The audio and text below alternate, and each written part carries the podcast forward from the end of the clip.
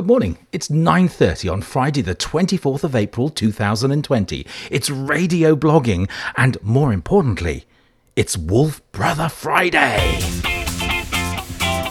Welcome to Radio Blogging, daily shows with interactive activities to keep everyone busy and engaged. Brought to you by Pie Corbett, David Mitchell, Ian Rocky, and Russell Prue. Just listen and blog. It's live, fun, and interactive. And with new educational tasks every day, just head over to radioblogging.net to listen and find out more. Oh, yes, it's Michelle Paver Friday, and I have poshed up. I know, I know, I so have poshed up. It's like having royalty on the show, and uh, Forgive me, I'm trying them as well, I have to say. Welcome to another cracking Friday live, brilliant, exciting, interactive educational show. Hello, hello, hello, wherever you are listening. Get in contact with us, please, please, please. We'd love to hear where you are listening from today. Just drop us a text on the text service. We are 07624 802 272. That's not my mobile, that is the studio texting service 07624 802 272. Your data is safe with us, and calls from most UK mobiles will be free of charge. You can drop us an email. We are radioblogging at gmail.com. You can tweet us at radioblogging, or you can simply go to radioblogging.net and make a comment on our comment wall. We'd love to hear from you today. We so would, um, because this is an interactive. We're live. It's not a podcast. We are absolutely live. It's 31 minutes past nine, and we can respond to you live in the day. We've got some cracking activities, and here's the favourite bit for me is to introduce the man himself. Start the day with a slice of pie. This is radioblogging.net.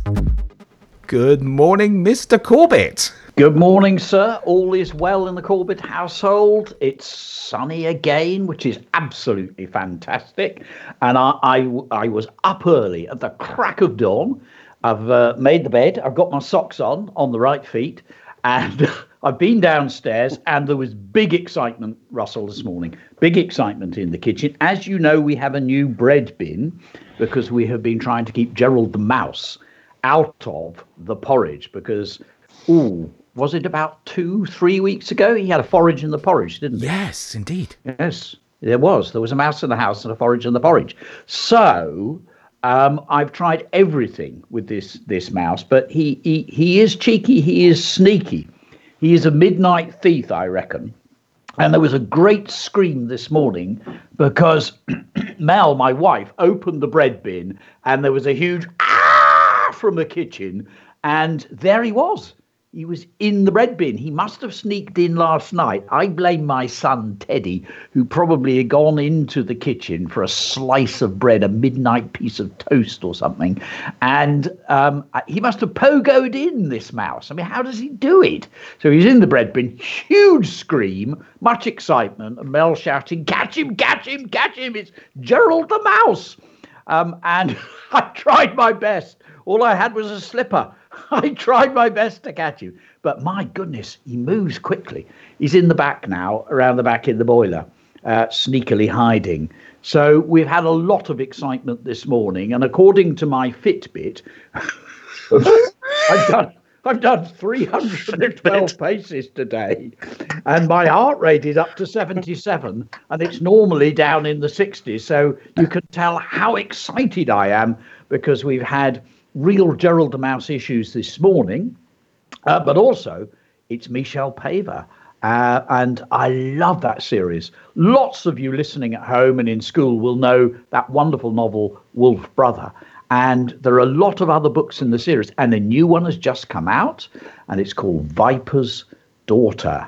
And we're going to have a, an extract from that in a while. But for those of you who uh, are new to us, we always start with a couple of games. And what happens is, head teacher Ian Rocky and I play the games. You sit with your notepad and pencil and jot down any ideas, and then we will have a bit of a, a, an interlude, perhaps a bit of music, maybe some shout outs. I don't know, Russell, but we'll have an interlude while everybody at the ho- uh, at home and in school plays the games. So, are you there, um, uh, head teacher? Creative Games. Play and try with Ian and Pie. I am here. Good morning, Pie. And it is. It's time to play. I was just I was just getting over the fact you've got a Fitbit, Pie. I mean, who needs Joe Wicks when we've got Pie Corbett? You could start the day at nine thirty, uh, you know, nine o'clock, Pie, couldn't you? I could. I. I no, I couldn't. It'd be terrible. Um, but I do have a Fitbit. My daughter gave me a Fitbit. I think. Well, you see, the problem is we're all at home, so we're not getting as much exercise and moving around as we normally do. And it is tempting to have a crumpet in the afternoon. And or, or to sort of think, oh, there's a hot cross bun, I'll have one of those. And and I do suspect that I need to do more exercise uh, than I'm currently doing. So the Fitbit is there uh, to help me track what I'm doing and what I'm up to.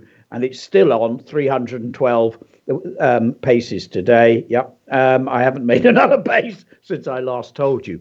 So let's play the game then. Okay. Um, now we've got two games. The first one is our old friend, the alliterative animal alphabet with an adjective.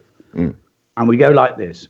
So I go, let's say, I think of an animal that starts with A because it's an alphabet. Um, so I would go, A is an amazing ant. And then you, for B, you've got to think of an animal that starts with a B and an adjective that goes with it. And I'm wondering if we can this time get us get to the end of the alphabet, but I doubt it somewhat. Let's try. Let's try. A is an amazing ant. B is a beautiful badger. C is a curious cat. D is a dangerous dog. E is an elegant elephant. F is a fragrant fox. G is a gorgeous. all I can think of is gherkin. That's not an animal at all. Gorilla. Gorilla. I got it. I got it. I got it. Gorilla. Okay. H. Um, H. H is a humorous hyena. all right. I is an invisible iguana. J is a jumping jackdaw. J. K is a um, kinesthetic kingfisher. L is a laughing leopard. M is a marvelous moose. N is a napping newt. And O is an ostentatious ostrich. P is a playful penguin. Q is a quiet quacker. R is a red rattlesnake. S is a small sausage dog. T is a terrifying tiger. I got U. Ah, U is a unique unicorn. V is a vicious vulture. W is a weary wolf. And there's no way I'm going to get something for X. You got, got an X- X-ray fish. An X ray fish. Um, X is ah, an adjective. I don't know an adjective with X. Xylophonic. Why is it yellow yeti? Z, I, I don't know. We did pretty well. We did pretty Z. Okay, now one of the things about uh, the Wolf Brothers series is that um, the main character Torak forms this very close relationship with the wolf cub right at the very beginning, and the wolf sees Torak as he as a member of his pack. He's his pack brother, and wolves uh, live together in these very close packs of about sort of six, seven, eight, nine, 10, 11, 12 uh, wolves. Uh, and they work together, they live together, they support each other. It's like their family. The pack is incredibly important. So, friendship, a bond, is partly what the story um, is about. So, we're going to play My Friend I Would Give You, and we're going to make a list of amazing things that we would give to um, uh, uh, to a friend. Um, and those of you at home, you could really, you could r- almost write this as a long, um, as a long poem. My friend, I would give you. Right here we go. My friend, I would give you the last Smartie from my packet. Uh, my friend, I would give you a dragon's scale. Okay, my friend, I would give you um, the shine of a star from the universe. My friend, I would give you a glinting gem from the ocean. My friend, I would give you um, the speed of a falcon. Mm. My friend, I would give you a hair from a unicorn's mane. Mm. My friend, I would give you an opal. You know those beautiful bluey green stones? Yeah. An opal. I would give you an opal from uh, the Australian outback. Lovely. Uh, my friend, I would give you a troll's crown. Mm, love it. Now, the other way we could um, play the game, Ian, is we could say, I will be friends with you until. I will be friends with you until the final volcano explodes.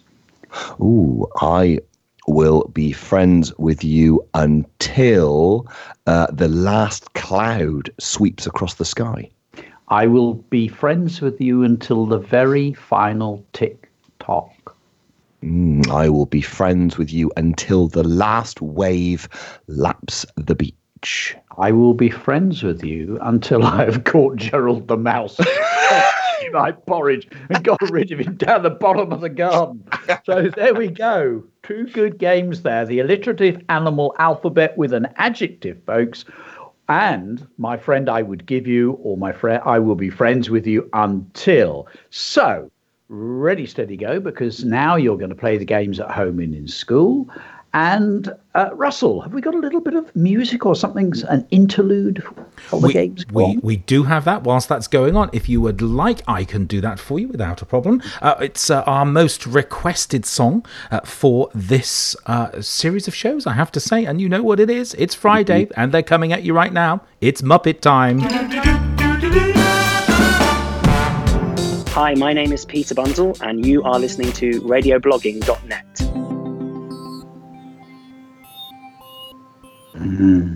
So I love that track, as you know, Russell. It always cheers me up, gets my gets my foot tapping. As soon as it comes on, I smile. So lovely to hear. Um, and that was the voice of uh, Peter Bunzl, who's the author of Cogheart. And Peter will be with us uh, next week on Friday, I think it is, and um, we'll be reading from uh, from his new book, isn't it, Russell? That he reads from. Yes, it is. I think. Yes, indeed. Yeah, absolutely. yeah. A, br- a brilliant read. You're going to absolutely love it, Pie. Yeah. Um, uh, just one quick shout out before we move forwards. Um, uh, uh, we've got to Alfie and Vinny, um, who um, are um, uh, and grand the grandchildren. That's it. Alfie and Vinny and Gran and Grandad are in Broadstairs and they're in London. And Gran and Grandad say we love listening to your show. And they've been listening since day two, so you're very, very welcome. We love it when people stay with us. So we like to start with, and I'll talk about this at the end of the show, but we like to start with some of the children uh, sort of introducing the day's show. And we will record uh, at the end of this session, we will record um, uh, an introduction for tomorrow. But the challenge set yesterday was to introduce the show with some facts about wolves. And we have at least two or three, don't we, Russell? We have two cracking ones, I have to say. The first one is from Finley, uh, and this one is called Magnificent Wolves. Magnificent wolves.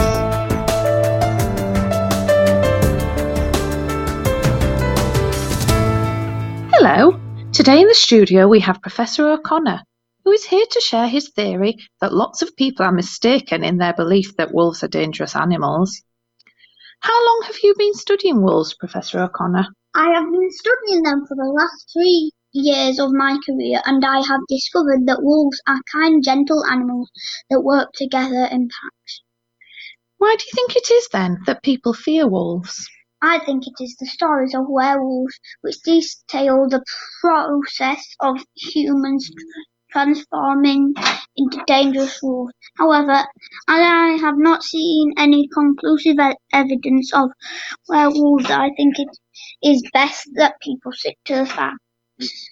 Professor, tell me, what is the most interesting thing that you have learnt about wolves? Wolves are fascinating creatures. Bites from wolves are extremely rare. A wolf would only attack if it was defending its pack. A pack, of, a pack is a group of wolves that live harmoniously together, raising their cubs and gathering food. Thank you so very much for sharing your knowledge and valuable time, Professor O'Connor. I'm sure our listeners really enjoyed hearing it.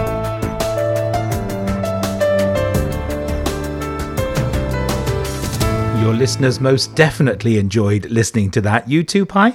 Yeah, I love that. Well done, Finley. Marvelous stuff. We love to hear uh, not just the um, not just one person, but we like to hear two, if not three people, don't we, Russell? So they bounce off each other. I thought that was a, a wonderful piece. Very well written, too. Conclusive evidence is that. So we're going into the sort of language that you would get in this sort of program. And you've got another for us, I believe. I have this as Eliza from Gastrels.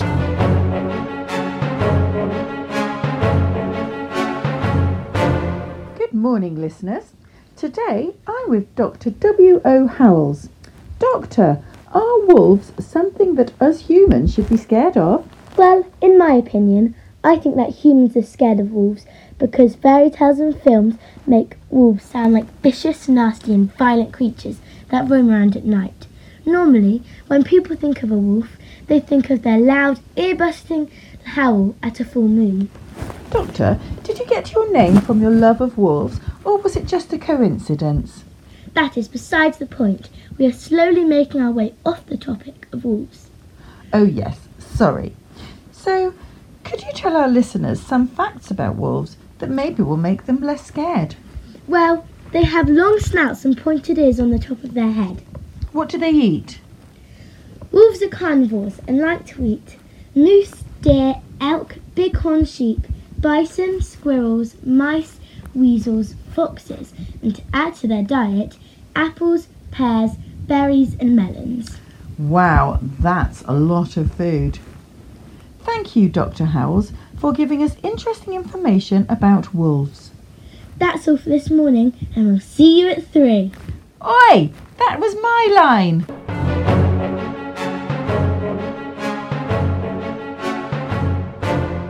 Well done, Eliza. Great bit of humour there, eh, Pike? Yeah, loved it. Absolutely, yes. Bit of humour gets us a long way. Well done, Eliza. And Eliza's from Gastrels, and I've got a feeling that Gastrels is quite close to where I live. So once all of this hoo ha is over, Eliza, I'm going to come and visit your school because I know lots of children from Gastrels have been following us, and I really will look forward to that. Fantastic stuff. Well done. And we'll do a recording for tomorrow, Russell, at the end of today. But I think that it is time that we move towards hearing from Michelle Paver, who her first book was Wolf Brother, and that really took primary schools by storm. It is such a well written book, such an exciting story. If you've not read it, um, mums and dads and teachers, it's a great one as a reader, um, bedtime reader, marvelous book to read to your child. And if you're a pretty strong reader, I would have thought a strong reader, 9, 10, 11, 12, you would really enjoy this book. And there is a series. Um, uh, Edge of the Seat stuff, exciting adventure. It's it's set in the Stone Age, uh, the story, and as I say, it imagines um, this boy Torak and and the wolf, and they make friends together. And Michelle is uh, in a moment going to be reading from her new book, the latest one in the series, which is called Viper's Daughter. Now, we like to respond to our authors and poets. So, everybody, you need to be, if you look at the menu on the top, you need to be where it says today's show. And if you scroll down, it says welcome to today's show. And you will see just above the words activity one and the picture of the wolf howling, you will see a small orange box that says Michelle Paver response. Now, if you click on that, up will uh, a page will open up, and there you can see what we call a Padlet.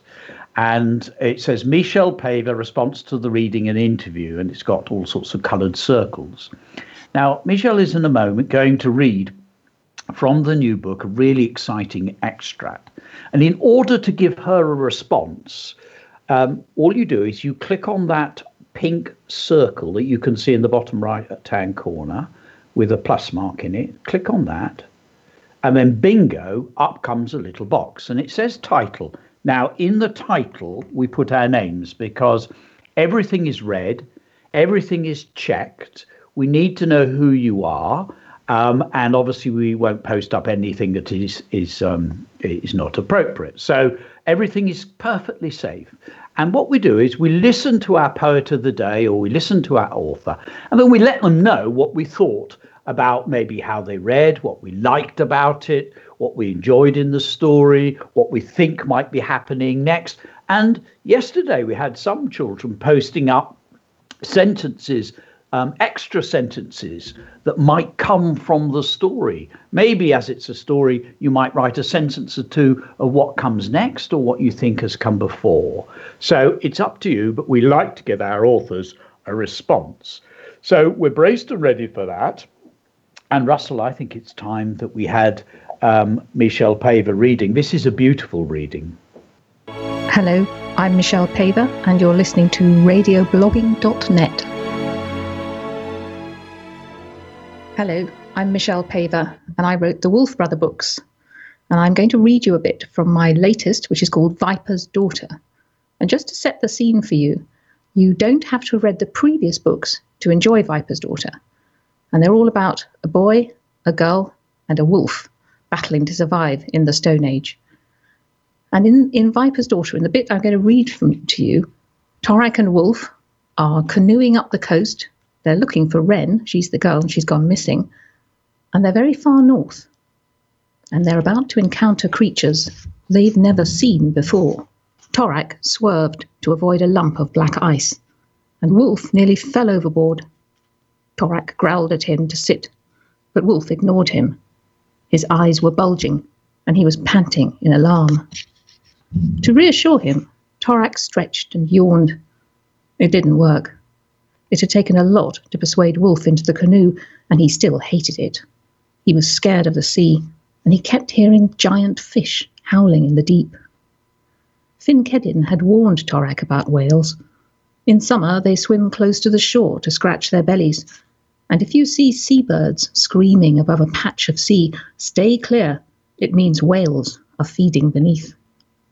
Twice, a whale had surfaced so close they'd nearly capsized, and a while ago the wind had done its best to smash them against an iceberg. It was a warning. The far north was telling them to go back to the forest. As the sun didn't, set in this strange land, Torak had lost track of the days. He was gripped by the fear that he would never find Wren. He couldn't imagine being without her. Even when they were with others, they had only to exchange a glance across the fire to feel the bond between them. What if that never happened again? He was also sharply aware that while she had prepared for her journey, he had not. He needed warm, seaworthy clothes and a skin boat made of whalebone and seal hide that wouldn't anger the seal mo- sea mother. But so far, she hadn't met, he hadn't met anyone to make the trade. He knew people lived here the ptarmigans, the narwhal and walrus clans, his friends, the white foxes. Where were they all? To make matters worse, his water skin was empty, and though the cliffs, scowling down at him, were veined with waterfalls, he couldn't find anywhere to land. From a sea cave ahead came a weird, booming roar, although from what Torak could make out, there was nothing inside but boulders. What sort of land was this where even boulders roared? Wolf's ears were flat against his skull, his tail clamped between his legs. Ugh, he warned. Three of what Torak had thought were boulders lumbered into the sea and swam towards them, spouting spray.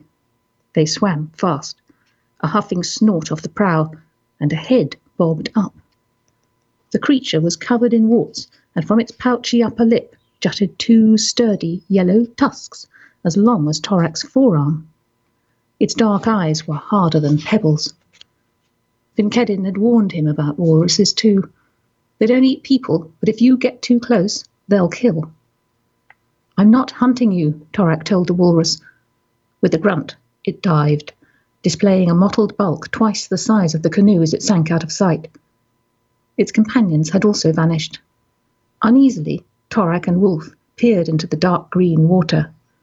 The walruses could be anywhere. He hadn't paddled far when they bobbed up again, some distance behind. Rearing above the waves, they stared at Torak until he'd paddled well past their canoe, their, their cave. By now he was desperately thirsty, and Wolf's flanks were heaving. They came to a stream crashing down a cliff, with a strip of shore beneath. But as Torak paddled towards it, Wolf growled. His hackles were stiff, and he was gazing intently at the cliff top. Torak craned his neck and locked eyes with the biggest ice bear he'd ever seen. She stood high above, her long claws gripping the edge. Her chest and muzzle were stained yellow with blubber, her nose crisscrossed with scars. Her flat black stare never left Torak as she tasted his scent with her dark grey tongue. Clumsily, he paddled backwards. The ice bear shifted from paw to paw, seeking a way down to this temptingly easy prey. Two fluffy white cubs appeared either side of her and peered curiously at Torak. Their mother swung her long neck. Obediently, they backed out of sight. Snuffing, licking the air, the bear extended one massive forepaw and clawed for a foothold. Pebbles skittered and bounced. She drew back with a hiss. Too steep. Torak sped off before she changed her mind. This is radioblogging.net, broadcast into homes and schools across the world. Wow. That was fantastic. That was so beautifully read, wasn't it? Uh, That was that was really really special. So, folks, if we are now going to give Michelle uh, a response about that beautiful reading from her new novel Viper's Daughter, um, you click on the the pink blob with the plus mark. Up comes your um, little Padlet, and uh, uh, you type your name in. Uh, we only need first names, folks, and um, then I've started writing uh, the uh, the uh, here we go the uh, the reading drew me into the story, and I could see it in my mind. I liked the phrase "pebble pebbles skittered" because it sounded like the meaning. I thought that word "skittered" sounds rather like pebbles clashing against each other. Um, so I thought that was a really well used phrase. So now I'm ready to post that. I just move the cursor and click somewhere else on that colored background, and bingo, it says awaiting approval. Now, no no images, please, when you put these up. Just uh, um, your name, um, uh, first names only, and what you've written. Be doubly careful that you've checked it because it's so easy when we're writing to miss out a word, to miss out the capital, the full, full stop. And we've said often on this program before let's be fussy with our writing, let's be careful and attentive. Reread it, make sure it is exactly as you would like it to be, and then uh, click on the rest of the Padlet and it says awaiting approval. Now, if you then reread it and think you've made a mistake, um, move the cursor back onto it, and at the top you can see there's a grey box, and you'd go to the three little dots there, and it will allow you to do some editing of some sort. Now, David, you're in charge of um, uh, checking all of these. So, would you like to just say anything else about the Padlets and um, how do people refresh the page? The other thing, David, is I know you love the globe. And when I look at that globe, right at the bottom, it says page views 211,000. And that means that that's the, that's the families and schools that are logged on. Well, let's say in each family there are two people, so that's instantly 400, potentially 420,000. But if a school has got three, four, five people, uh, we could be well over a half a million people listening into the show. Just talk us through those things, would you, David? Yes, uh, thanks, Pie. I'll start just on the Padlet, really, because uh, Padlet for the um, adults and teachers, um, especially the teachers listening, is a free resource, and anyone can get a, a, a Padlet. You have to be over 13 to sign up to one, as you'd expect, but you can get that set up so you can do this yourself on your own websites and, and platforms as well when you're back at school. But we love Padlets because it's instant and quick, and we can have things approved first so that it stays really safe. Um, also, love the feature where you can edit because we all make mistakes. We all send something in and we've missed something off. To spot it is the key and to be able to hover your mouse over it or tap on it, depending on what advice you uh, device you are using, is key. So yes, uh, Pi did mention about refreshing the screen, depending what device you're using. It could be you're on a laptop pressing F5. It could be the refresh button in near your address bar, which will be a circular arrow. Um, to refresh the screen, then you'll see all the latest. So keep refreshing because I'm approving tens of these every 30 seconds as they come through and, and are checked. Um, Pie mentioned the globe at the bottom. Yes, the stats. Now, all the blog sites that I use with schools, we always put these tools on to show the children that people are actually listening, people are watching, people are visiting. And you can see the stats at the moment. You can see the flag counter. Um, it's, it's crazy. We've got, I think it's over about 110 different countries have viewed, have come on, have read your writing that you are writing on the show. They've gone and read it. Some of them are leaving you comments, and you can reply to those. And the globe is a visual.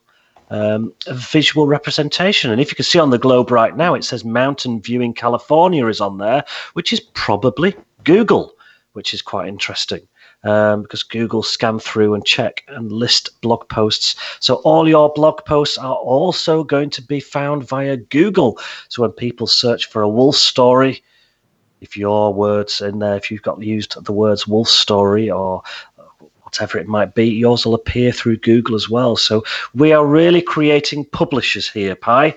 Um, it's fantastic to watch, great to read, and very exciting, isn't it? Yeah, I love doing it, and I love the refreshing of the page because I go to the top of my computer, and there it says radioblogging.net, and I look to the right, and there is this semicircular a thing with an arrow on it, and it says reload the button. And there we are. And bingo, up come hundreds of them. Chloe, this was an amazing reading. I agree with you, absolutely. I like the soft voice of Michelle Paver. Me too. Maybe want to read the book. Lovely, beautiful, amazing reading. Absolutely. Jemima, I like how the bear's emotions change quickly from mother to being a threat. I also like how the waterfalls are described as veins in the cliff. Yes, isn't she clever? Because the story is so exciting, so cracking, and every now and then there's beautiful little phrases that really bring it alive inside your imagination. Um, Catherine, I love how you described how the wolf had his tail between his legs and his ears pinned back. If Wolf was scared, scared after everything that he's experienced, he knew something really terrifying was ahead of him. Yes, she uses the description of how Wolf behaves in order to let us know how he's feeling. I think that's very, very clever. Will, I like the story and the description of the howling fish beneath the uh, w- water. Yes, that's the wave, uh, the whales, isn't it? Sachin, I like how you named the wolf Wolf. Yes, absolutely. Sharpened to the point there. Um, Dottie I like this because it's a very interesting story. I like the description, which makes it um, even more real. Fran, I love this. It's it's sensational. I love the wording. Can't wait to read it. Love the ice, ice bear uh, description. So those will be posted and posted. If we go back now to uh, the main page. Keep posting your responses up there, and we will have the interview with Michelle Paver uh, in a while. But we have some other Padlets, so we're back on the main page now with the wolf howling, and we're going to do some wolf description. So get the first one uh, up, and there you can see the wolf howling. Click on the pink blob, and up comes it says title. So I put Pie in there, just your first name cursor down where it says write something. And now I'm going to do some wolf description. And we've done this quite a lot. We can use similes with like, similes with as. We can use our adjectives, but choose carefully. Don't overword it. We can bring that wolf alive. We can describe detail. We have the claws, we have the legs, we have the fur, the grey in the fur, the white in the fur, the dark in the fur, and those rusty little edges. We have the ears, we have the eyes, we have the teeth, we have the tongue, we have the howling, we have the running. So, all sorts of sentences, descriptive language that we could use. So, let's go for a little bit of description. Uh, wolf's, wolf, wolf's, wolf's eyes were like thin splinters of ice glittering in the sunlight. So I've written that in. Now, before I post it, I double check. This is important. Be fussy, as we've said. Check for that. Wolf's eyes were like think splinters. Get rid of that K. Thin splinters of ice glittering in the sunlight is fine now. And I've even remembered the apostrophe wolf's eyes, the eyes of the wolf. So I've got that apostrophe, uh, uh, apostrophe after the F. Quite pleased with that. Thin splinters of ice glittering in the sunlight. Click. There it goes. And it says awaiting approval. So uh, everybody is now putting their descriptive sentences up. Russell, do we have a short interlude we could have here? we here? have a short interlude indeed, and then shout outs afterwards. It's seven minutes past ten, and you're listening to Radio Blogging live across the planet. This is radioblogging.net. Here for you every weekday at 9:30 a.m. You're listening to All Request Sunday with Ian Rocky and Russell Prue. It is a beautiful day here in the West Country, and I'm really looking forward to this. We've got a great show lined up. I had a text message that says big shout out to Bethany and Toby, who heard about your Sunday show when they were radio blogging with you and Pie last week. I remember them both very well. It's bringing people together. So, this is your opportunity to get in touch with us this afternoon and say hello to somebody that maybe you've not seen for some time. This is radioblogging.net with Ian Rocky and Russell Prue. Fancy a new challenge? Come and help catch Gerald the Mouse, who has plagued Pie for weeks and is on the edge of despair. You'll be required to protect the contents of Pie's fridge. You will set mouse traps and chaperone the camembert.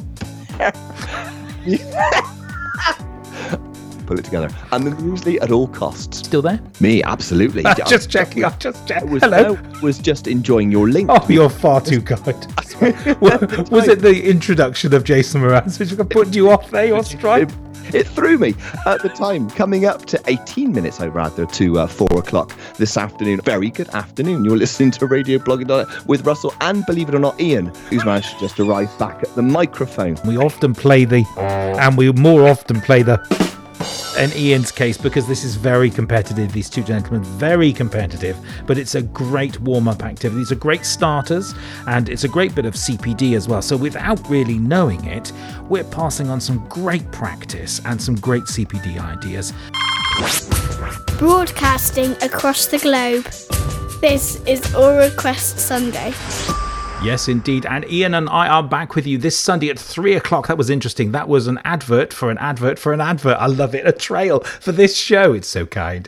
Uh, and also this afternoon, Ian hosts a fabulous 215 live broadcast here on Radio Blogging. And he took some of our listeners with us uh, yesterday. I love that. Uh, Sachin was listening, and that's so cool. Thank you so much. Even had a go at the mystery noise competition. Didn't get it right, though, but that's fabulous. Shout outs from me now. It's 10 minutes past 10. It's that smiley time again. Remember that? We are on track today. This is from Skelmorlie Primary School. Looking forward to another great program. Thank you so much and hello to everyone.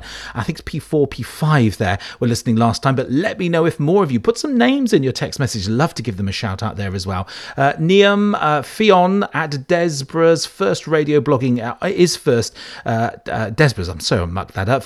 Desborough's first uh, blogging experience this morning. Niam uh, is very excited as she had been reading Wolf Brother at school before lockdown. Bless! Please say hi, I've done that, and they'll be delighted. Hello to you. I hope I got those names right. Uh, let me know if there's any more of you there. Hello, this is Miss Bryan from Wexham Court Primary School. Year five are so ready for another morning of fantastic writing. Well, hello, Miss Bryan. Thank you so much indeed. Uh, on to uh, Twitter now. Maria Richards getting very excited there. Thank you so much. Lovely, uh, lovely animation there as well. Uh, to Sosha, Jaegal, I hope I got that right as well. Some alternate. This is uh, alliterative animals. Check out the little lemur laughing book. Very nice. I've retweeted. That's in the timeline. Good morning to James Walker. Great game, he says. Excellent. Aidan Severs, thank you so much. That boy can teach. He certainly can. Some great tempting uh, content from us today, this morning. Very kind of you as well. And our fabulous um, artist, uh, singing artist, Rachel All, is also with us today. Maybe we have some time to play another um, um, uh, Gerald Track as well. Charlotte Taras, hello to you. Good morning. Thank you so much indeed. St. Peter's, year six, hello to all of you. You are in Bristol, I think, as well. And if you haven't been listening so far, you are very welcome today. First time listeners, I think, today as well. Miss Wood, hello. And Mrs. Neeson, good morning to you. Really good to have you with us. Sarah Russell, hello. Um, uh, this was a lovely tweet earlier this morning. Actually, very early. I got this. Um, Sarah says um, uh, her children have been doing robots all week because we so inspired her last week. Bless. I absolutely love that. Uh, team three from Super Learners. Hello, good morning to you as well. Good, good comments. Keep them coming. We are at Radio Blogging on Twitter. Ian, what do you have for us? Thank you so much, Russell. Yeah, plenty over here as well. We've got Daisy. Good morning, Daisy. Uh, excited to write about wolves. I know it's a great, great day today. Wants to have a shout out from Molly and Agatha. Isabel, good morning. Wants a shout out for her friends Abby, Daventry, and one to her sister Amber Rose. Molly, good morning. Can't wait for today either. I know, Mrs. McCalmont. Welcome back to you. You're there working with some children at Stone with Woodford School. Adi from Warren Road, good morning. Um, thank you. You enjoyed our show yesterday. I'm glad you did. We uh, we enjoyed it too. Lily from Minehead, good morning to you. Uh, shout out to all of 5PG in Minehead and the Minehead girls football team. Yeah, I bet you're missing your games at the moment. Not too long, hopefully, till you get back on the pitch. Jake and Robin, good morning to you. Returning listeners there. Also, Sachin, regular listener Felix, um, and Luke and their dad James in London are listening as well. And also Grange Park Primary School as well. Lots of uh, comments and shout outs have come through on the email this morning, which is radioblogging at gmail.com, of course. Marcus came in this morning. Hi, can Cameron and his dad please have a shout out? Just finished PE and now listening in. Um, an email through this morning uh, from Rebecca, Rebecca Robertson. Morning. I'm really looking forward to hearing Michelle Paver today. I have very happy memories of taking my two lads and also children from Westwood School to listen to Michelle speak. She was such an inspiration, and my boys still have their little paw print badges. It's Tom's 25th birthday today. Happy birthday, Tom. We won't see him because he's in lockdown in Bristol. Andrew's working hard for his university finals.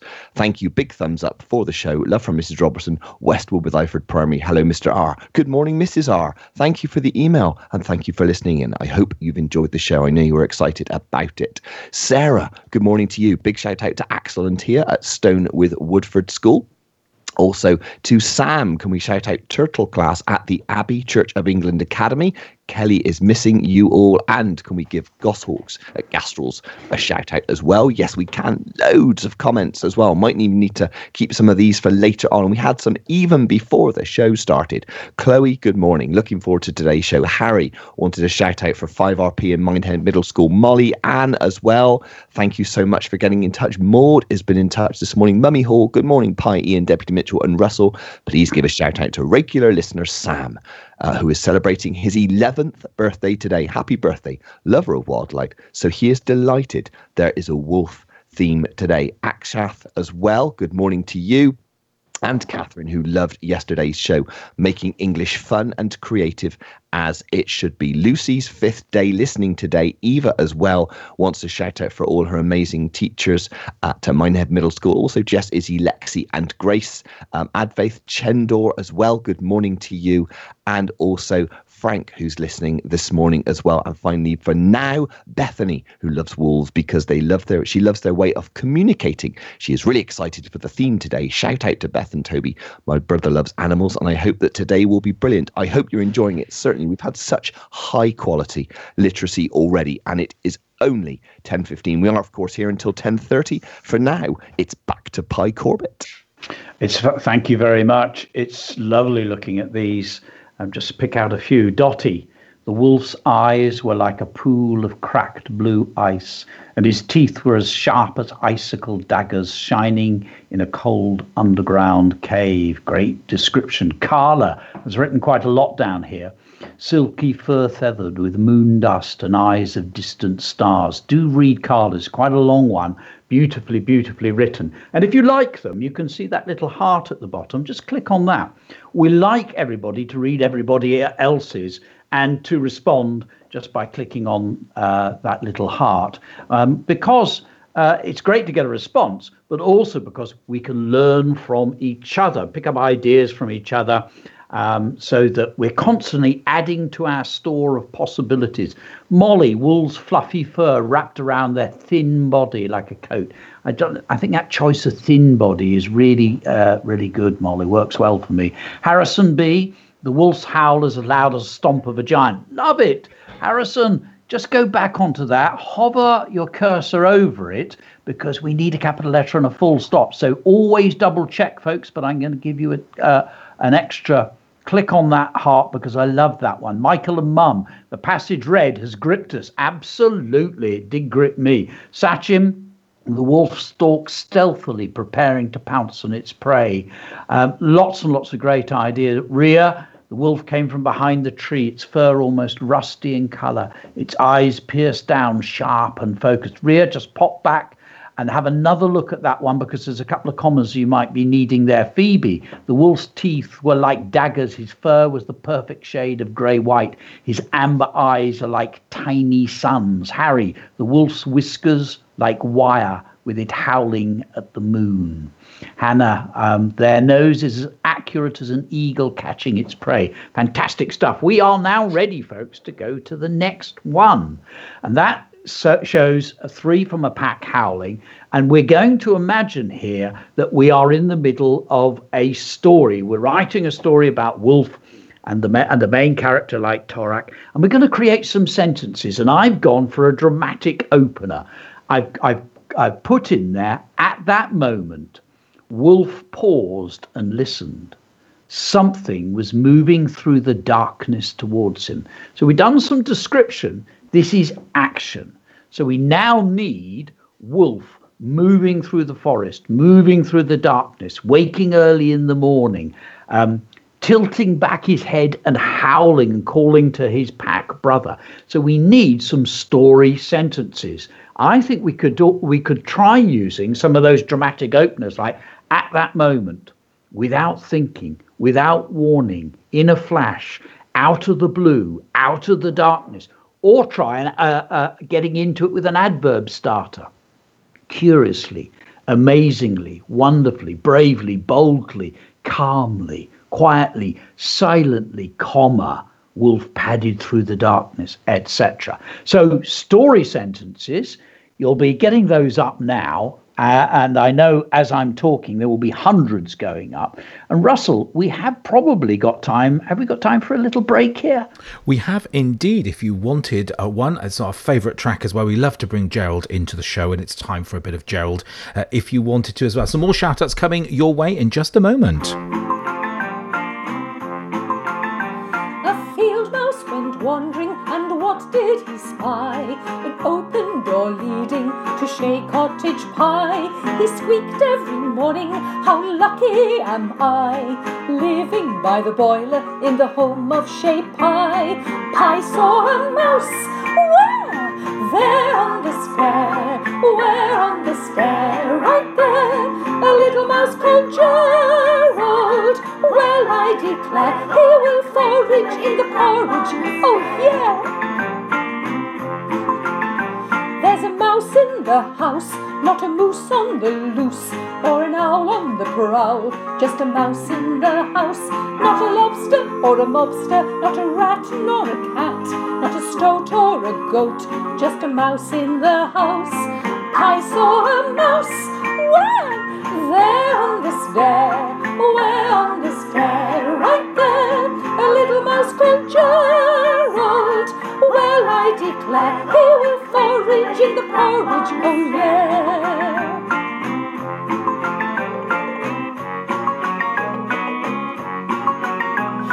An otter on the potter, not a louse on the loose, nor a rabbit with a habit, nor a Scot who's called Bruce, not a zebra on a crossing, not a pancake for tossing, not a fox in a box, just a mouse in the house. I saw a mouse, where? There on the stair, where on the stair? Right there, a little mouse called Gerald.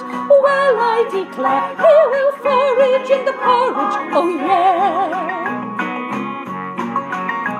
He developed an itchin and entered the kitchen, located the pantry and the porridge within. But Gerald got lonesome, being on his lonesome. A friend would be lovely to share every crumb. Pie saw a mouse, where? There on the stair, where on the stair? Right there, a little mouse called Gerald. Well, I declare, he will forage in the porridge, oh yeah. A field mouse went wandering, and what did he spy? An open door leading to Shea Cottage Pie.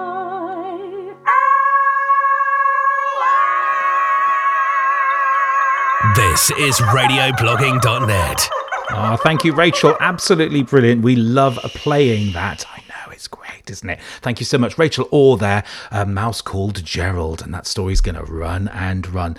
Uh, wanted to make a correction for the two people at Desborough's primary school there, Neve and Fion. Thank you so much indeed, and thanks very much, uh, John, for the correction there as well. Uh, Ian, what do you have for me? Thanks so much, Russell. Yet plenty of shout outs still coming in. Don't forget, of course, you can use our contact Padlet at the top of the page uh, and also the email radioblogging at gmail.com. Krista is listening with her sister. Good morning, radio bloggers. Hope you have a great day. Enjoy the sun and have fun and stay safe. Thank you, and to you too. Bob, can I have a shout out? Yes, you can. There you go, Bob. Good morning. Thank you for joining. Carla, shout out to Levers School, uh, Warren Road. I know indeed. It's tricky, isn't it? But you know what? Stay with us. We'll keep it going and we'll keep it bouncing along quite nicely. Mrs. Murrin, Morningstone with Woodford, welcome back to work after maternity leave. Mrs. Baker, welcome back, Mrs. Baker. Hope it's going well. Enjoy your first in school radio blog look after her axel absolutely axel. Make sure you look after her. Give her a good day there. Jenny michelle paver is my favorite author so i can't wait for today. No we've been loving today. Erin from Tutshill good morning. Uh, shout out for josie and george. Isabel as well listening in daventry in northamptonshire. And also vine from warren road has been listening as well.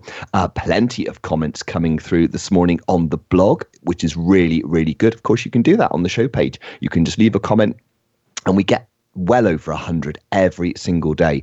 Um, so we've got uh, Maisie, we've got Finley, we've got Jamie wanting I, a shout out for Ivy Lane. Good morning. Thank you. Holly is her 18th time listening this morning. Thank you, Holly. Thank you for sticking with us. Hadley, please can you get a big shout out to all of Mallory's Junior School? And I'm also noticing lots of new schools coming in, lots of Mm-hmm. new school names as well. Molly Ann from Exford. Can you have a shout out for your dog called Lady? Absolutely, you can. No problem. Miss Lewis, good morning to you. Uh, year five from Wexham Court Primary School in Berkshire, who love the show. Thank you very, very much indeed for tuning in. Really lovely. Cameron, good morning to you. Show sounding amazing. Oh, thank you. We've been enjoying it as well. I'm glad you have as well. Indeed, Oliver, our listener from day one. Thank you very much for sticking with us. Monty is joining us this morning. Julia Sawyer as well. Hello from Lady Hastings in Thorpe. Arch. Also, Ben as well this morning is joining us. Thank you very much. As is George, who was worried he was going to be late, but don't worry, George, you're here now and you are enjoying the show. Right, I think I better move on because the time is uh, 24 minutes past 10 o'clock. And I know that coming up next, Russell, we have an interview with Michelle Paver, don't we? Well, you'd think so, wouldn't you?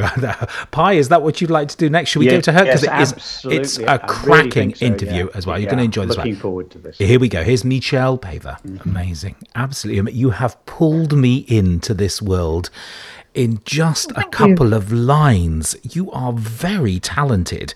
My goodness. May I ask, um, how did you create the world that this is set in? What did you do to start that process? Well, of course, I did read a lot about the Stone Age um, because I needed to find out about how they lived and as much as we know. But that didn't really help me get into what they believed and how they thought. So for that, I thought, well, I can't talk to real Stone Age people. So I did the next best thing and I went up to the Arctic and I talked to the Inuit people, people who live, still live, some of them in traditional ways. So the Inuit, we used to call them Eskimos, they live on seal and whale, um, and some of them on reindeer, and the Sami um, in, in Lapland who, who herd reindeer, and some of the American Native Americans in the, the northwest of America. And that was when I really started getting a feel for what it's like to be a hunter gatherer, which is what Torak and Ren are. You know, everything they need for survival, they've got to find or make from what's just around them in the forest. and I live near Wimbledon Common. And you know, sometimes on a on a cold, wintry day, I go out there and I think, my goodness, if I was Torak and Ren, I'd need to make food and weapons and clothes and shelter, all from animals and trees. You know, I don't think I'd last very long, but but they do.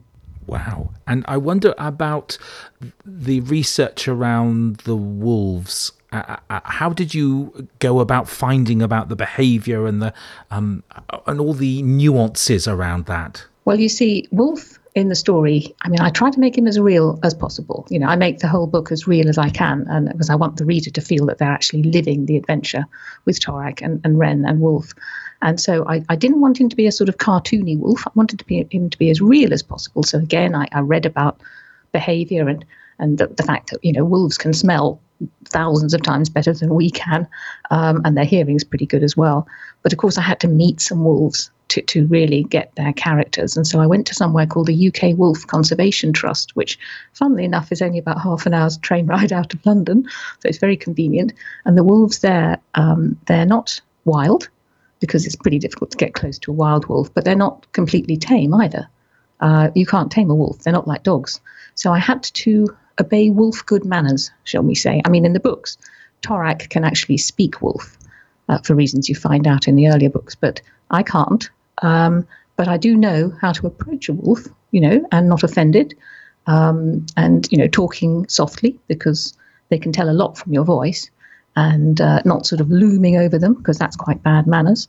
That's kind of saying I want to boss you around, but equally not sort of crawling underneath them because that's saying, oh, you can boss me around and you don't really want to be bossed around by a wolf. You know, that's that's a bit disconcerting. Sort of approach them politely, and and they can tell a lot from you. You know, I think they could tell that I wasn't scared, um, and so they came up to me, and we became quite good friends. I became friends with some of them, and uh, particularly the, the ones who were little cubs. When I got to know them, there was one they called Torak, after um, my hero, and I, I bottle fed Torak when he was a cub. And just in case you haven't ever handled wolf cubs, they are incredibly cute and completely impossible because they just chew everything. And even when they're little, their, their jaws are, are quite strong. Um, but you know that was it was meeting Torak particularly the wolf that is uh, and his his sisters and growing up with them as it were that that really helped me get their character because they're all different you know the, the one wolf loves chewing ice another one loves sliding around on ice you know when the pond was frozen they love sliding around like they're skating Another one I saw, um, she used to, she was quite fastidious, so she would sort of clean her teeth um, using a bit of bramble, you know, blackberry branch with all the, all the thorns on. That helped get all the bits of, of meat out between her teeth. So they're all different, um, and they're they're quite different from dogs. You know, I mean, I love dogs, but talking to dogs is a bit like talking to babies compared to a wolf. Mm. You know, there's big golden eyes. They've there's a real something that stares back at you. Mm. I, I met, thank you so much. The incredibly detailed answer, just delightful. Um, you probably amass all your ideas in some form of sketchbook or notebook. M- may I just delve mm. inside that for a moment and ask what things you note? What do you notice around you? Well, that's a great question because when I'm, you know, wherever I am in the Arctic or on in Siberia for Viper's daughter, you know, looking at a mammoth tusk sticking out of a, a riverbed or something, um, I I'm trying to take in everything. So I, I, never use a camera, for example, or very rarely just for publicity shots. I, I'm writing down what things sound like, um, the, the smell of, you know, the, the, the, the forest or um, the sound of a snowy owl um, as it lifts off from its perch or something. Um, I, I'm taking down what things feel like and it's all been jotted down in a little notebook. I usually, when I'm in the Arctic, I take a, a, waterproof notebook. They're really good, actually, because quite often I've been, I mean, like when I was in an ice cave under a glacier for Viper's daughter, it was wet in there, it was dripping, you know, off the glacier on top of me. So I needed to have a waterproof notebook. So I'm just jotting down little sort of keywords or impressions, any, and sometimes ideas, because I'm getting ideas for the story as I'm there, because I've got my characters with me in my head. Uh, and then when I get back to wherever I'm staying. I mean, if for Viper's daughter, I was staying on an icebreaker because we were in outer Siberia, then I would copy down what I'd written. Um, I'm afraid I'm a bit old fashioned. I don't take a, um, a laptop with me. Um, so I just jot it, write it down a little bit more in full in a, in a longhand notebook. And then it sounds a bit laborious, but it works. And then I go home, and then I, I have a, I do have a computer at home, um, and then I type it up. So it goes through a number of stages, and that really helps because, you know, I've just got the impressions to begin with out in you know wherever I am, swimming with killer whales or you know whatever, and then I'm I'm writing it up, and that's giving me more ideas for how that might be used in the story amazing. I wasn't expecting the laptop in there. I was all perfectly set up for just to hear. Well, well, I use an ink pen and I take my own ink, and and it's all very. It's just gorgeous. Just listening to your answers, it's amazing. I, I, I just you, really have opened up a really interesting world for me, and I hope our listeners too. Thank you so much indeed for joining us and being part of our very special experience. Michelle Paver, thank you for joining us. Great pleasure. Thank you. Hello, I'm Michelle Paver, and you're listening to radioblogging.net. Oh, I I just absolutely loved that, Russell. I thought that was a tremendous, um, a tremendously interesting um, interview and very revealing about the research that she does, so that she can make her story sound absolutely real. Reminded me a bit of what Frank Cottrell Boyce uh, was talking about that if he was writing a book with a robot, he first of all did a lot of sketchbook work to do with robots so that um, he found out all sorts of information. So when he came to write uh, his story, he got lots and lots to feed off. Thought that was tremendous. And what a lovely voice she's got as well. You could listen to that um, beautiful voice forever. So, folks, we've got hundreds on the Padlet, absolutely going crazy uh, with great sentences from stories, and that all leads us very, very nicely. Um, well, there's one from Daisy there. Creeping through the darkness of the cold, snowy forest lay bright yellow eyes peering through the trees. I just love the way those. Uh, it sounds like something straight from a story. Ollie, snow thumped as the wolf dashed across the forest floor. I like that choice of the word thumped.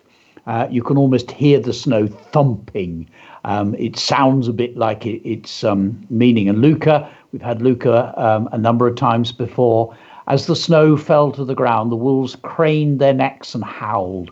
No one knows why, but that night they did not stop. They howled and howled until the sun rose and kissed the trees. Beautiful piece of writing. And there's a wonderful hook in there. No one knows why. So immediately the reader is thinking, why are they howling? Has something gone wrong? Are they in distress? Are they trying to communicate with a lost member of their pack? A great little hook which makes me want to find out more. And that leads us to the next task. If you look below the second Padlet, you see an orange rectangle that says Ice E Forest Story. Click on that.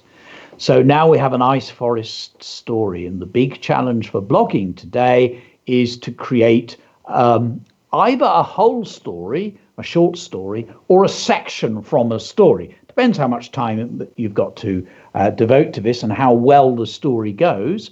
But this is my version. And what I've tried to do, because I've read a lot of Michelle, well, I've read all of her books now.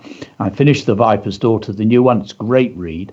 Um, what I've done is I've tried to write in the style of. I've called my main character Carl, and instead of wolf, I've got dog. Um, and I will read you my story, and that sets it up very, very nicely for you to have a go at yours. And in my story, um, something comes out of the darkness. Ice forest. It was late when Carl came to the ice forest. Tall trees towered over him, jagged with icicles that hung down like strange sharp teeth. The last thin rays of winter sunlight slipped through the bare branches, casting a maze of ebony shadows on the forest pathway. Carl sat down under a tree and waited. A bitter wind shivered through the forest, gripping his body in an icy fist. Carl sensed something moving in the dark, something watching him.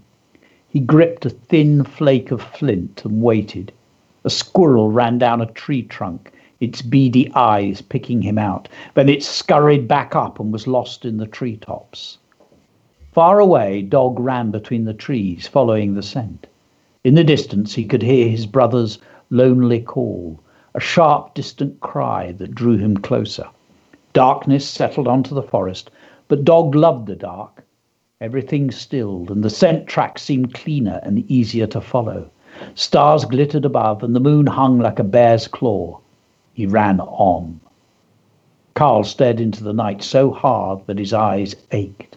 Something moved between the trees, pacing in his direction. Shivering, he tried to keep as still as rock, to become one with the tree, to be tree. A scuffle of leaves, the flicker of a branch. Carl longed for dog whose night sight would soon seek out whatever was stalking him. The yellow eye had gone. Now it was a world of shadows and shapes. A snow covered boulder seemed to rise out of the darkness. The ice bear stood up on its hind legs, its great face turned slowly, sensing the bitter stillness. Carl flicked the flint to one side, and as the bear moved towards the sound, he ran in the opposite direction. Images whirled in Carl's mind the ice bear's swollen eyes, the ice storm. Then he paused. Silence. Nothing. It was as if the forest had swallowed the bear. Something warm brushed by his leg. Dog licked his hand, waiting to see what Carl would do next. And if you want, you can carry on my story. You can create your own story. It doesn't have to be a whole story, it can be part of a story. Write your title and name in the box just underneath mine. And then there's a big space there for you to create your blog post, fill in the bits underneath, and submit. Now, those of you who've not been on before, what happens then is every single post is read, and only those that um, uh, are sensible are put up. And then, if you want to read them, because this is part of it, click on at the very top, it says listeners' posts. If you click on there, you will be able to see hundreds, in fact, thousands of blog posts. And um, the top one says Ice Forest by Isabella. I mean, you can leave a comment by clicking just underneath that. And we like to respond to each other's posts. So if everybody listening, if you all responded to one post, then everybody would get some feedback on their writing. And now go back to the original page and because it's 10:38 we're almost ready for the extension task. In fact i'm going to russell go straight into that if i may and come back to you. So under where it says icy forest story click on extension task that orange rectangle. And this is how we are going to start tomorrow. Um, not tomorrow we're on friday. So we're back on monday. Now all of next week is going to be an adventure story. What we're going to do is each day we will have, add another bit on to our adventure story. And in the adventure story, there is an airship. Those of you who know Cogheart, we have an airship. Those of you who know Vashti Hardy's wonderful stories like Brightstorm, there is an airship in our one. So, um, what we're going to do, my big task for you is to create an advert to sell an airship. And our main character is going to buy an airship and set off to explore. And you've got all the normal stuff for doing your blogging, but right at the very bottom, there is the opportunity, and I'll talk about this in a moment, to actually record what your advert is. And we like you to do it in different voices if you can. So I'll do mine for sale airship. Here we go. Do you want to be an explorer? Have you dreamed of traveling to the very ends of the planet? Do you have the moon in your sight? If so, please read on. By now, this amazing skyworthy airship, the Star Grazer, has flown from one end of the planet to the other so many times that she could almost fly to your destination without thinking. Beautifully crafted from the finest light woods, with highly polished railings and whale grease ropes and rigging, the Star Grazer is renowned amongst travelers and explorers. The gigantic airbag is made of the very best materials, including weathered dragon, dragon skins fashioned in the workshops of Patagonia by the Airship Makers Secret Guild. This glittering prize flies high at a great speed and is amazingly comfortable. Steady in storms, she will perform just as well above deserts as mountains. She comes complete with fully fitted kitchen, world mapping system, and telescopican systems guaranteed to 100 miles with the curve around the horizon. At a bargain price for 100,000 punts, buy now and we will deliver for free. Let the wind take your sails, the engines heat the balloon, and be the envy of every explorer. Call 0405060700809 now. So the challenge is to write a for sale advert. Try and use voices if you can, if there are two or three of you. You're selling an airship and you can submit that. But if you go down the bottom of the page, you can see the Padlet there and you can perform your writing. And Russell, there is there, um, it says how to record an audio Padlet. So all we do is click on that.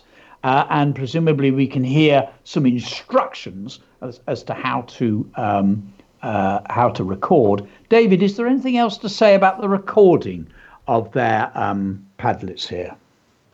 Um, well, I think uh, my advice is to go and listen to some. Mm. Um, explore them. Look at the different ways people are using them. They've got voices. Um, some people have used two or three people, as we've heard through this. But go and have a listen. Um, when it's one thing to say as well, when we hear them on the radio, uh, what Russell does, and he he, he won't say this because he's, he's too humble, but Russell will uh, go and grab these late at night from the Padlet and add the jingles and the music and things into them to make them sound the way they do mm. on air. So don't listen to the ones on that, that we play in the morning and think, oh, I can't do that news jingle or I can't put these sound effects on.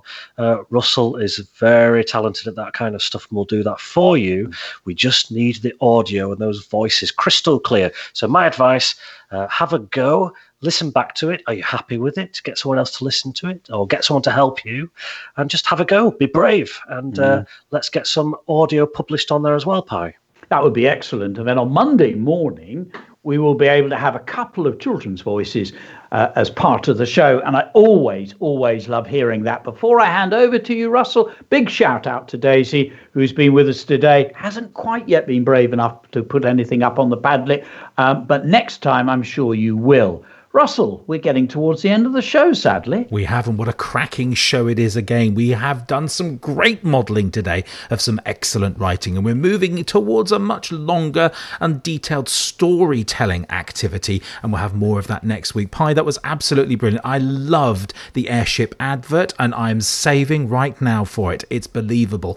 And listeners, we want you to do the same. Don't worry about the buff and the polishing, that's what we'll do here. Focus on your language, make it compelling compelling and exciting. Put some excitement in your voice. Short is always better than a really long, rambling advert. They're the ones that hold listeners' attention the most. Absolutely so looking forward to delving into those. And you have till Sunday evening to do that, folks, because that's when I will prepare those Padlets for next week. So get it done over the weekend and we'll play them on Monday. Ian, what do you have for me now? Thank you so much, Russell. 17 minutes to 11 o'clock this morning, Friday, the 24th of April. What a wonderful, wonderful day it has been here on radioblogging.net. We've got Wilfred, who'd like a shout out. Also, Gabby, and also Jenny as well. Um, and going to the comments, Skelmorlie Primary. It was lovely hearing the extract. Lots of good ideas for read aloud books. Great, that's what we're here for. Glad you're enjoying it. Savannah would like a shout out as well, um, as would Luca, who is listening from Belden. A massive shout out to my teachers, Mrs. Armstrong and Mrs. Wilkinson, and everyone at Belden CAB Primary. Mrs. Murrin, happy birthday, Sam. Have a fabulous day. Isa would like a shout out her, to her teachers and friends in Wexham Primary School school, especially Hungry Year 5. Absolutely. Dom says, I love this show. It's really inspiring how they can be so positive in these sad times. Well, we are trying to just keep things bouncing along nicely every weekday morning from 9.30. Isla as well who is missing everybody. Can't wait until this is over. Also, Archie, best show ever. Thank you so much. Eve agrees. Thank you very much indeed. Also, Jess this morning has been in touch, and Adrian. Good morning, everyone. Another day, another blog, and uh, I hope you've enjoyed the show as well. I've got a couple of emails that have come through as well. Uh, Miss Little says, Welcome back, Mrs. Baker. Hope your first day in school is going well. Have a fun day. And um, because we've run out of time, I've got a lovely poem from Claire Kilgore. Uh, it's an alphabetical alliteracy, um, alliterative poem that Pie and I played this morning, which I'm going to read out on this afternoon's show, 2.15, here on radioblogging.net. Thank you. Russell, back to you. No, absolutely. So that's a date for everyone, 2.15 today on the site. We'll have the player up for you right in the middle of the page at 2.15. You can catch this and I'll pick up some extra shout outs, which I've got on my screen. It has been absolutely crazy. I think our listener numbers will be off the scale today. And thank you so much indeed for making us your go to literacy friend at 9:30 weekdays. It's a real pleasure to have you along, and I hope you've been able to feel that you've had something out of it. You've been able to move your learning journey forward. No matter where you are, we hope to move you forward. Uh, I think we're bringing in lots of children from lots of different ages. I think our, our youngest listener was down at four years old, and they had a go at one of the audio Padlets as well. So there's no excuse for any of you, any of you. So thanks so much indeed for making this a very special week. Next week, more incredible than this week, if that was possible. I'm so looking forward to playing the brilliant reading uh, from Peter Bunzl. You are so going to love that. Until Monday, uh, it's cheerio, tata, goodbye from all of us at Radio Blogging. Ian and I are back on Sunday at three o'clock as well. I'll catch you at 2.15 on the channel. Until then, have a great morning. We'll catch you at 2.15. Welcome to Radio Blogging, daily shows with interactive activities to keep everyone busy and engaged. Brought to you by Pie Corbett, David Mitchell, Ian Rocky, and Russell Prue. Just listen and blog. It's live, fun, and interactive. And with new educational tasks every day, just head over to radioblogging.net to listen and find out more.